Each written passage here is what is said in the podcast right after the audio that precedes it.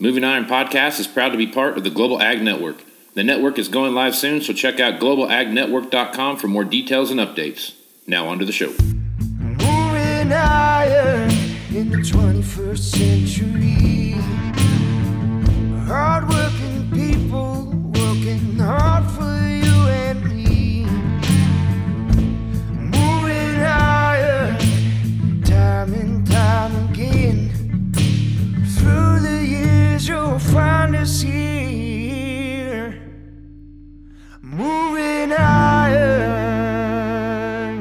Hello and welcome to Moving Iron Podcast number 122. This week, my guest is Greg Machinery Pete Peterson. Um, Greg is always gracious enough to come on here and, and, and pick, uh, let me pick his brain a little bit about what he sees happening out there in the in the equipment marketplace and what he sees going on with all the auctions that he travels to and, and the people he talks with. So, Greg, welcome to the show.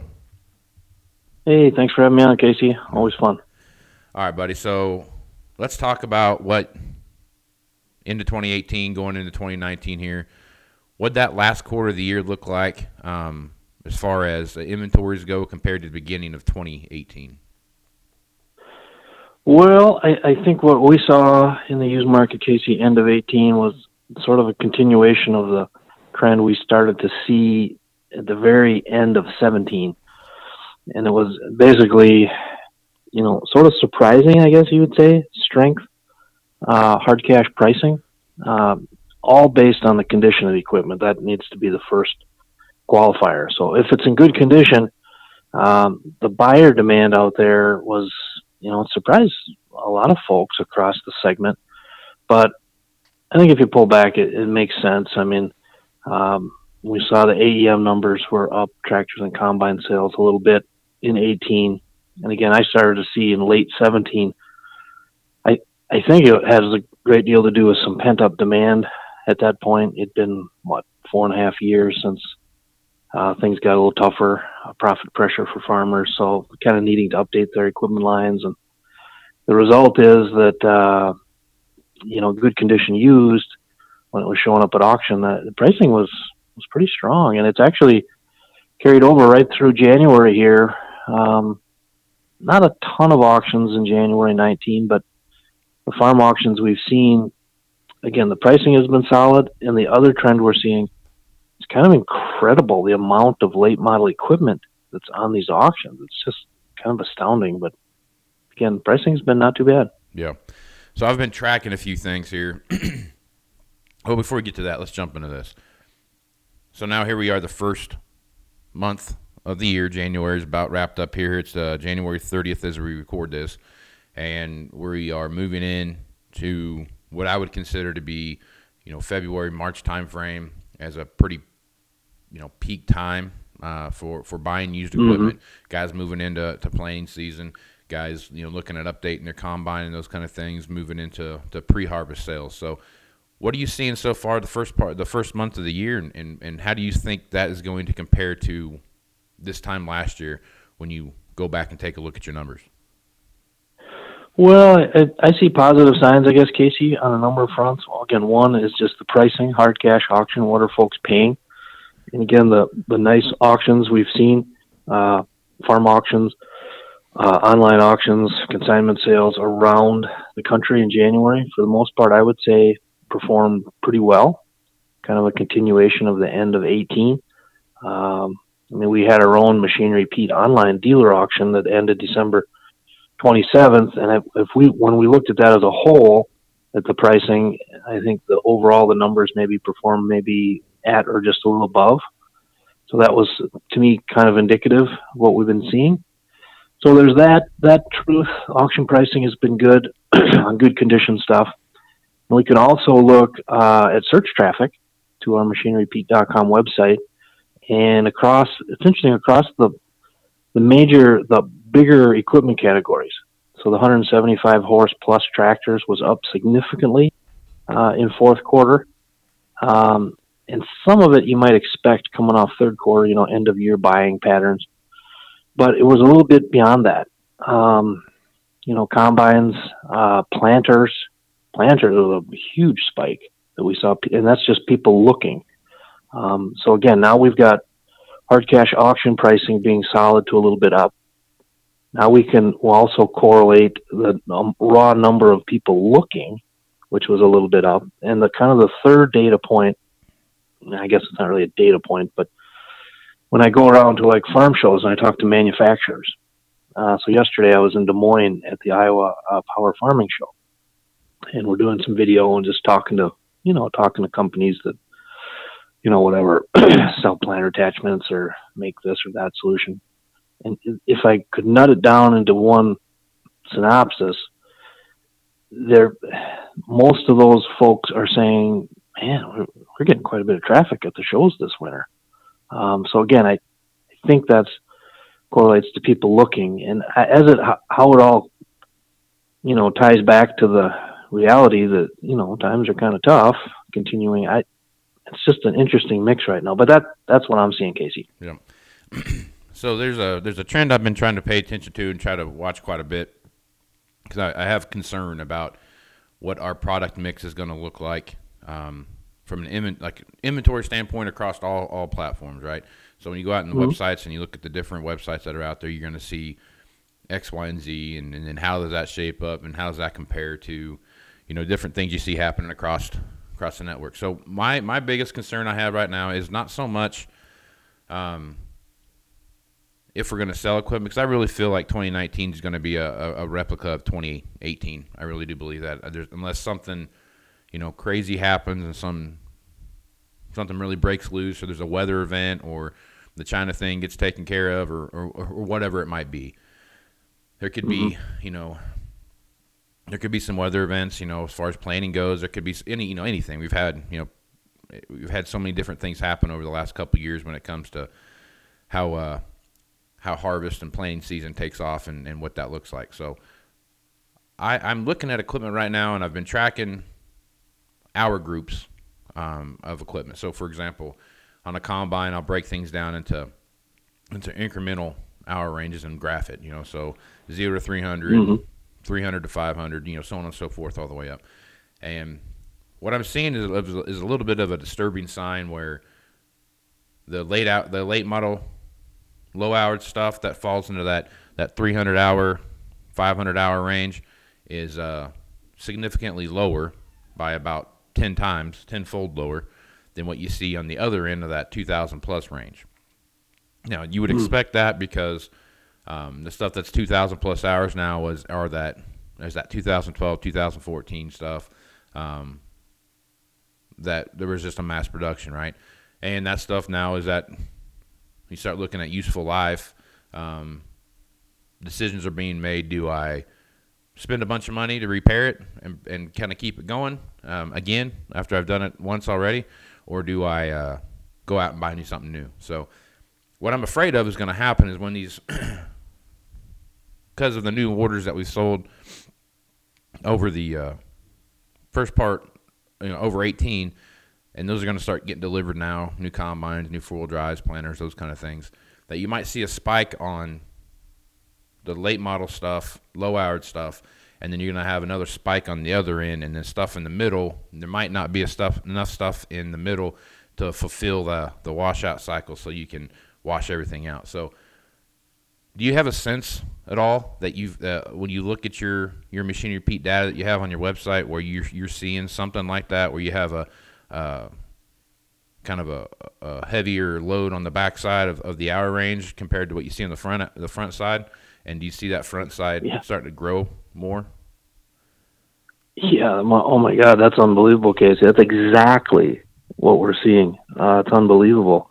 Um, it's interesting that you track the volume based on hour range like that because that jives exactly with what we're seeing. So when that low houred, you know, one, two, three year old stuff shows up at auction, um, like I saw end of last week, Thursday and Friday, there were auctions in Arkansas, Tennessee, and Texas.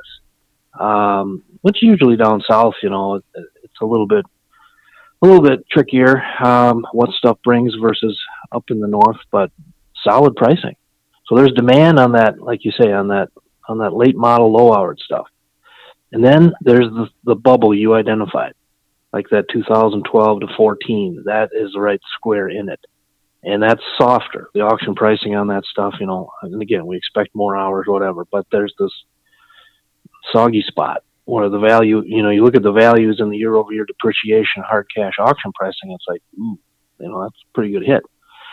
You move past that and you get, you know, into that 8, 10, 11 year old stuff. Show me something there in good condition and I'll show you, you know, sometimes insane bidding at auction. Yeah. It's this is to the point where I'm actually now writing and blogging and talking and advising people. It's like, hey, look at the four to six year old stuff. That's where your va- that's where your opportunity, your value is. So from a dealership angle, you know, if if that stuff is piling up and becoming problematic, it'll be, I guess, interesting in 19 to see how the industry chooses um, to deal with it. Um, on the one hand, you've got fewer owner groups as the consolidation continues at a rapid clip. Um, I don't know if, if that will affect the the speed or lack of speed that that stuff gets pushed out. I, I don't know, but again, hard cash. Uh, that's that's the soft spot and the, the buying opportunity. That's what I'm trying to play up to the farm audience. Is hey, there's some great value here, folks. Call your local dealer. You know, bargain on this stuff. You, you can get a get some great you know great deals right now. Yeah. My my concern with with the uh, kind of the sale of equipment has a lot to do with the uh, the number of farmers right now and how, how that how that is. Mhm. You know, so here we are in in renewal season, um, and you know everybody's going to the bank to see where they can be, if how much money their bank's going to loan them for operating notes, and if they're going to get some money. If they're not going to get some money, do they need to go find a different lender or or what? You know, so there's a lot of thing going on, a lot of things going on right now that are kind of driving that. As these farmers get bigger and ranchers get bigger and stuff like that, um, or guys retire or whatever it might be, you know, there's excuse me, whatever that might be, you know, that that that takes that one more used buyer out of the marketplace. And, and that's a that, I think that's going to be a continual struggle struggle um, as, as we look at um, you know over the next five years and what that looks like. I mean, I think the next five years are going to be a, a pretty big um, jolt to the system uh, when we start looking at how the overall farm population kind of interacts with, with dealers and and what does that look like. So, what's your what's your thought process over the next five years, and, and kind of how do you see things shaping up, and and you, are you noticing any trend lines that you know five years ago you said you know in your head you're like, hey man, I think this is going to happen, and now it's starting to kind of come true. Well, uh, yeah, I, I think again you're spot on, Casey. You're always looking ahead. Uh, you know that's why you're do a great job at what you're doing there. Um, and I would agree. I would say you know the next period of years, five to ten, probably five to fifteen years, we're going to have boy, it would have to be what one of the biggest uh, transformational shifts in ownership. Uh, you know who is farming and how many people are farming, like you said. Um, so definitely, if you look back, um, I started to see it middle of 15, and, and the raw number of machinery auctions jumped by like 50%. Now, it's a little, we have to pull back here and, and, and note that from 08 through early thir- or through 13, the number of auctions was down by 50%, which of course it was a better time. You were making money. More older farmers, you know, they were having fun. You're making money, so why quit? And they didn't. But when things turned, spring of 13, I knew it would take a while. Um, it's like if the stock market is roaring for five years and then it turns down, you, n- not everyone jumps out immediately because you got five years of like, oh, things are good. Things will, things will get better. Well, it took two years and then guys started to retire. But what I saw in 17 is when really ramped up the number of farm, older farmers just straight retiring. And again, the, the biggest trend within that increase in Farmer Joe retiring is that Farmer Joe has a lot of late model used equipment. I haven't seen this in 29 years tracking auctions, just un, unprecedented. So as these guys retire, you're right. There, there, there will be a concern, and you're right to think of it in those terms because, you know, whether it's a dealer or a, you're selling something private or auction, whatever, you, you can't assume the same buyer base that has been there. And a, another another confirmation of this is again yesterday I was at the Iowa uh, Power Farming Show, visiting with one of the manufacturers, and we were just chit chatting, whatever, BSing. And uh, the, I was like, "Well, how many shows do you go to?" And the guy goes, "Ah, I go to about twenty-five or thirty shows." And we got talking, and he said, "You know, the farm community, if you get right down to it, he goes, isn't that big." And he, his number was two hundred fifty thousand. And I, you know, I'm just listening, and we're talking, and it's like it's kind of scary a little bit. And with the hurdles now, the banking law changes, and you know the tighter regulations you have to have on your financing. It's going to be really interesting these next five, ten years how this all transitions. It'll transition, but I think for dealerships, boy, you, you got to be wary of that, and um, you know, just thinking about it like you are there, because that's it's going to be a huge change, no question about it. Yeah, I mean, footprint's going to matter whether you're a, a, dealer or you're a farmer. You know, it's all going to be about mm-hmm. area that you have to cover. You know, it's all about volume, and and you know the volume, the volume that you cover is going to ha- is you know, the, the more space you have to cover, the more volume you're going to get. So that's that's going to be a Yep. That's going to be a uh, a thing moving forward. So you brought something up in that that I that I've, I've always been intrigued about, and it's the transitional period that we're in right now between you know the generational transition, right? So you have uh, mm-hmm. you know dad's retiring, grandpa's retiring, and and grandson or sons coming back out of college, and they're gonna they're gonna take over. So that that forty year old to twenty year old, you know, is kind of coming back and in, in, into the operation, and a lot of them came back in twenty 2010, 2012 when things were just going like gangbusters, and, and now they're they're uh, experiencing uh, what Grandpa experienced in the 80s, and, and same with Dad. So, yep. um, your travels, the guys you talk to, does that come up? Does that does that dealing with that with that next generation and what that's like, you know, and, and what the what the hurdles are that they're overcoming? Yeah, it's interesting. Uh, topic there, Casey. Yesterday, again, I was at the show and I was visiting with, uh, I think if they're not the biggest dealer in Iowa, they're the second. Uh, when we were talking about younger farmers and dealing with them as customers. And I think that one part of it, a big part of it is uh, technological, just how, you know, I don't like to generalize. I mean, we have two daughters, they're 27 and 25, and I see how they communicate. And of course, if you grew up with a cell phone, and the internet that's your world we didn't i didn't grow up that way so for us it was a little more personal um, you know maybe going into the dealership to talk or going to the farm show to visit with the manufacturers or going to the auction to talk to people and now with you know everyone's on their phone all the time which is great um, but there's generational changes within that so interesting when we talk to auction companies you know, some have embraced that wholly and, you know, pushing forward, leaning into that change. A lot of them will say, you know, I don't necessarily like this. I would just assume straight, you know, call all my auctions on site. I like being an auctioneer, but they can see the future is, you know, you know, everyone's going to be on their phone, online bidding. So you have to be aware of that. And on the dealership level, again, one of the inter- interesting things I see, and uh, you know, it, you look at the employee structure and the age, you know, especially across your sales force. How many young salesmen do you have that are native to the internet, cell phone, uh, Snapchat type thing? And then through your service department. And also, you know, if we think of the customer, how do they expect to be communicated with? So, yeah, changes for banks, for dealers, for auction firms and I think there's honestly huge opportunity, whether you're a dealer, an auction company, a bank, whatever, if you lean into this and aren't afraid of it and say, you know, okay, things are changing, this is fine. You can connect with your customer more deeply and frankly take customers from your competitors. So, like on the auction front scene, uh, Steffes Group is a good example. Great company up north there. Actually, they're all over now, but so they hired a young gal, uh, Brittany, and she just does social media. That's all she does for them. She goes around, shoots video, interviews the farmers who are selling beforehand. Great stuff. And I can see it. They're pulling a bigger audience now.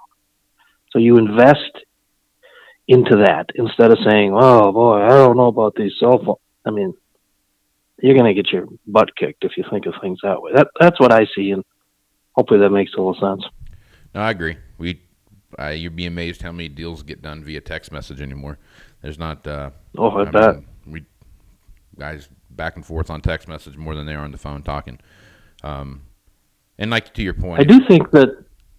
Well, uh, I do think Casey, you were correct earlier. You were talking about the the, the age of the farmer.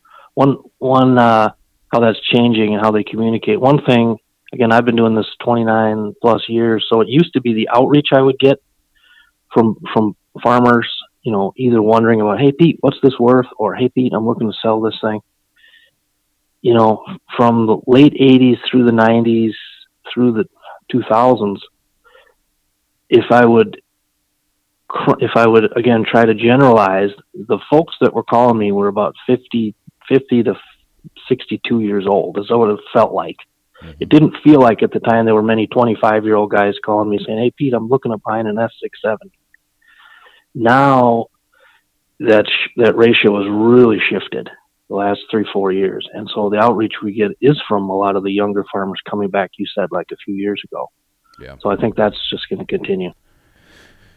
Yeah, it's going to be a yeah. Either you're on either you're on board with technology or you're or you're not. And if you're not, God bless you. It's going to be a rough ride for you because it's it's it's not a fad and it's not going. I would concur. All right, so now let's talk about here 28 or 2019. Um, like I said, I think there's, you know, I don't see much difference between 2018 and 2019. I think the years, uh, you know, the volume is going to be similar. I think there's going to be, um, you know, the same amount of, of, of revenue is going to be generating in, in 2018 or in 2019 compared to 2018. Um, it just feels like it's just going to be a carbon copy unless there's something crazy happens with um, you know the China thing, if they get that thing put to bed, or you know whether they get some weather event or something like that where you could see 450 corn or something like that, and and 12 13 dollar beans, those kind of things again. So, what's your thought on 2019, and, and kind of what what's your crystal ball telling you moving forward through the end of the year?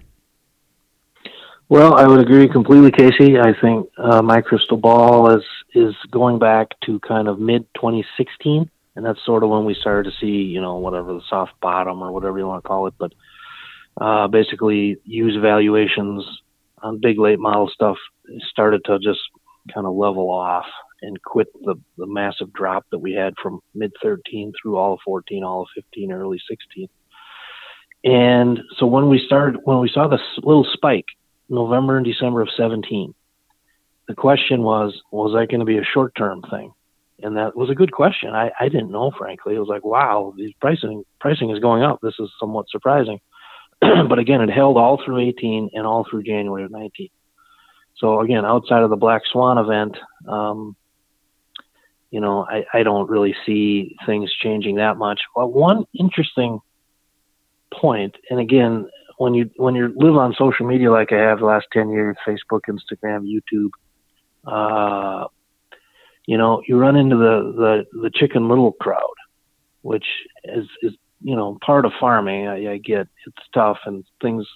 No matter what you say, people, oh well, thing, things must be, and it's a it's a tough time. I get it, but a lot of times we'll post some of these strong pricings, and they're just reality. It's like, well, here's a you know, last Thursday a John Deere CS uh, 690 cotton stripper sold for 550,000 on an auction in Texas. So we post that, and people are like, "Oh, well that that guy paid way too much," or "Wait till next year." One interesting little sub thing that a couple people have thrown in there is they said, "Wait till the money runs out."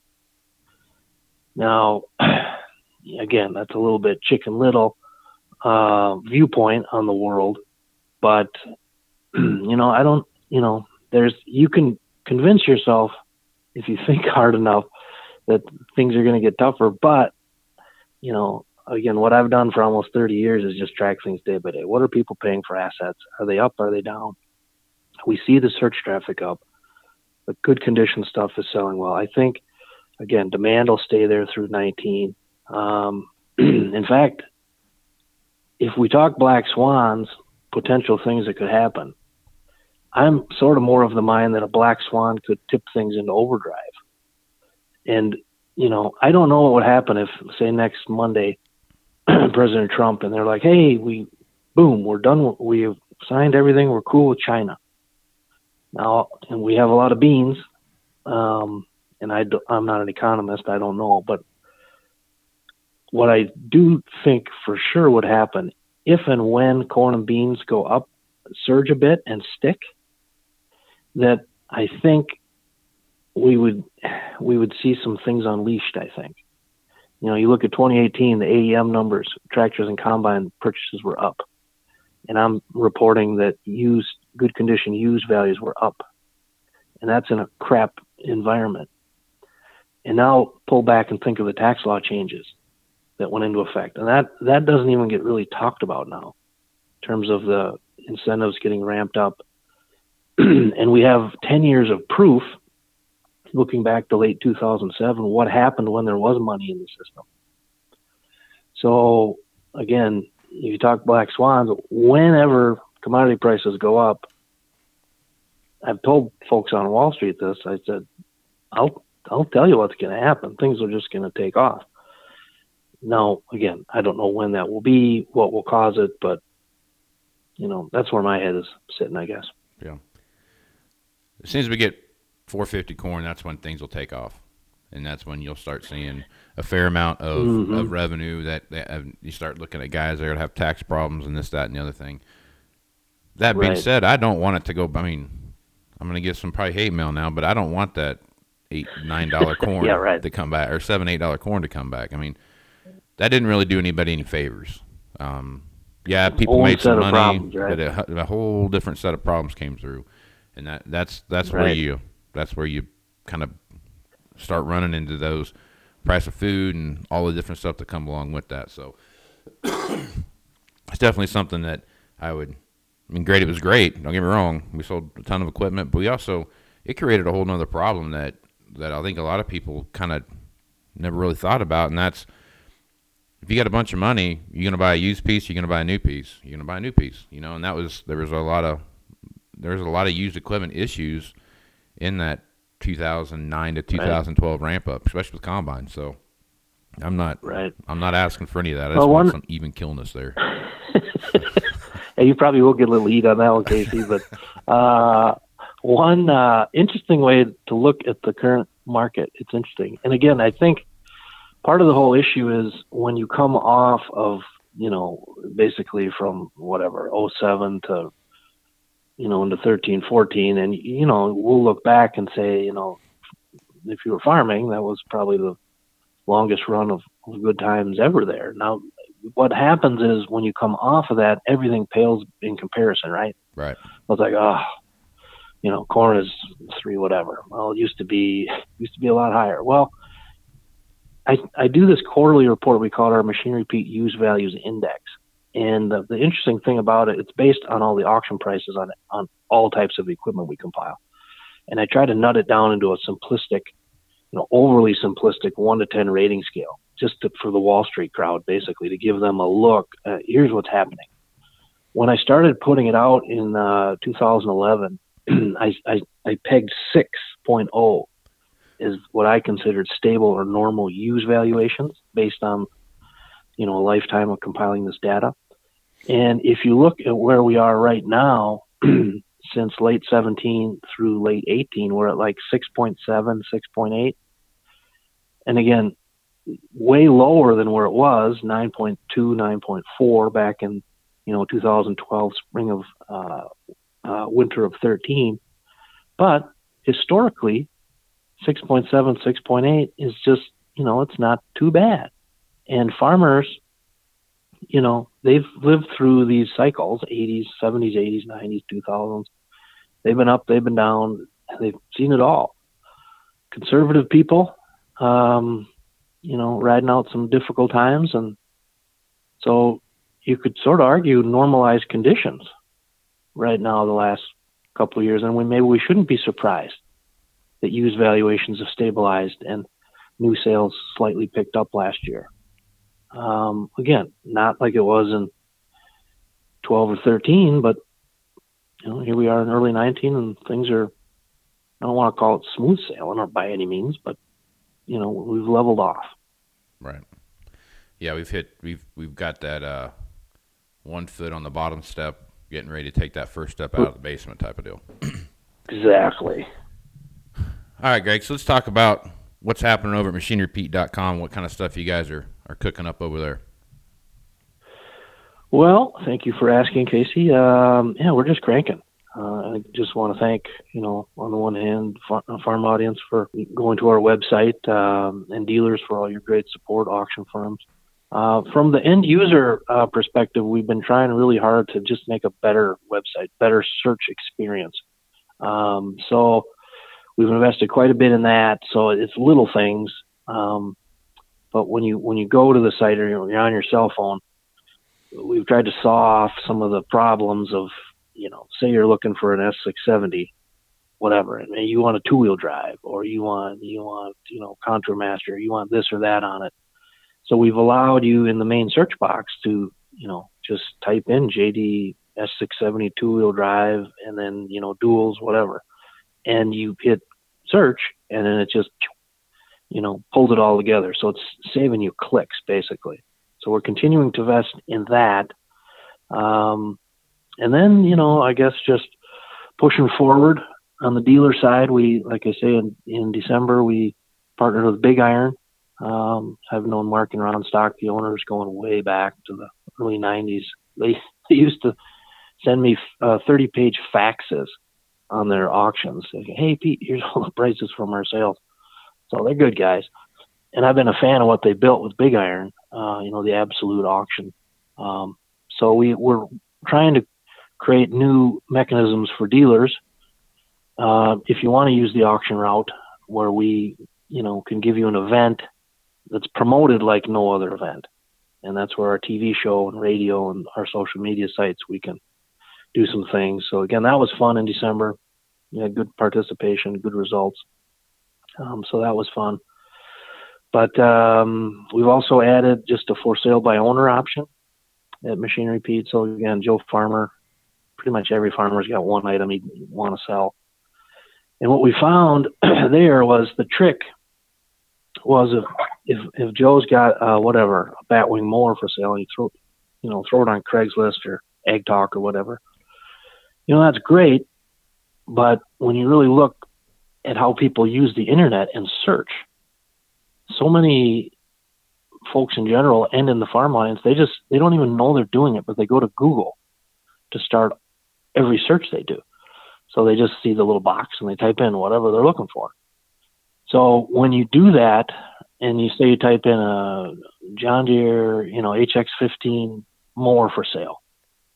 If you list your thing on Craigslist or some of these discussion boards or whatever, you ain't gonna get a sniff. You're just it. That's just not how SEO works. You're, you're not gonna show up. Now we've invested heavily with MachineryPete.com, so the listings, dealer listings, and now the for sale by owner listings show up at the top in unpaid listings. Google likes, they look at your website, all the content, and they sort of rank it against everything else in the space. So now, if Joe Farmer lists his HX15 Batwing with us, if someone goes to Google, they're going to get that Machinery Pete link. They're going to see Joe's HX15 Batwing more. So we're trying to create efficiencies uh, for dealers, uh, for farmers, Obviously, the same applies for auction firms. Um, you know, they, they've now that's really interesting there because if you're an auction company, forever you've been advertising the event. Like, hey, we got a, we got an auction on February 23rd. Well, great, you know. But what's on the auction? Well, guess what? I got a 2017 S670 combine. So over the years, I'd talk to these auctioneers, and they'd be, you know, sweating bullets. They're like, "Jeez, that forage chopper, that twenty four old planter. I'm, I got to get some buyers in for that thing. Darn right you do. And, you know, even throwing your sale bill out there on the internet, that leaves it up to the end user to, to filter through your sale bill to find the S670. Well, we're trying to change that and flip it. So now you can promote the items on your sale plus the event itself. and we're we're sort of on the edge of taking it the next step. And this is, you know, whether you're a dealer or auction firm or selling privately, you know, target promoting. So, you know, don't just put it out there for sale, but go follow the people who have just clicked on that item and expressed an interest in it, whether that's a HX15 mower or a combine or whatever. Go follow them and put your message in front of them. So we're, we're sort of, you know, putting these options in front of our dealers and auctioneers and excited about, you know, hopefully what we can do and, and create a better user experience. And frankly, if you're selling equipment, margins are so thin. It's unbelievable. It's a great business, but if there if there can be a way, you know, I guess you could say ironically, to not take something to auction. Talking to Mr. Auction Guy here, but you know, sell it above auction price. It's going to help your bottom line. So that's what we're pushing for, Casey. Right on. Well, Greg, as always, you're a wealth of knowledge, and and uh, I appreciate you being on my podcast. If guys want to reach out to you and pick your brain or ask you questions or whatever that might be, how would they do that? Well, you just hit us up at machinerypete.com, Casey, and there's links on there, contact information, or just chase me down on, you know, whatever, YouTube or Facebook, Twitter, or Instagram. Just type Machinery Pete in, we'll pop up. And again, uh, here to help however we can. Right on. Well, Greg, if you guys are out there bouncing around, you're going to see Greg at some auctions from time to time, and, and that's how he's made his living for the last, what, 28 years, Greg? Uh, a little over 29 now. 29. It's uh, kind of scary how, but uh, having a lot of fun along the way, Casey. Right on. Okay. Well, you'll see him at those auctions from time to time. Greg, I'm sure we'll run into each other sometime this year. And till then, have a good have a uh, good 2019, and we'll talk to you down the road, bud. Sounds great, Casey. Thanks much. Well, that's going to do it for this edition of the Moving Iron Podcast. Remember, if you want to continue any of these conversations, you can hit me up on Facebook, Twitter, or Instagram at Moving Iron LLC. You can also send me an email at movingironpodcast at movingironpodcast.com. You can also visit the Moving Iron Podcast YouTube channel. Here you can find Morning Market Roundup with Chip Nellinger and Angie Setzer, also Tax Moves with Glenn Birnbaum. Moving Iron Podcast is proud to be part of the Global Ag Network. The network is going live soon, so check out globalagnetwork.com for more details and updates. You'll be able to hear Dryline Farmer Podcast, Girls Talk Ag, the Topsoil Podcast, Ag News Daily, Working Cows, Heifer Please, Throwback Iron, and Ask Agnes. Please visit movingironllc.com. Here you can find information, details, and updates for the 2019 Moving Iron Summit in Nashville, Tennessee. If you'd like to support the podcast, you can leave a review and subscribe at your favorite podcasting platform. And you can find this podcast on iTunes, Google Play, Stitcher Radio, TuneIn Radio, and SoundCloud. So until next time, let's go move some iron. This is Casey Seymour. Out. Moving in the 21st century. Hardworking people working hard for you and me. Moving time and time again. Through the years, you'll find us here.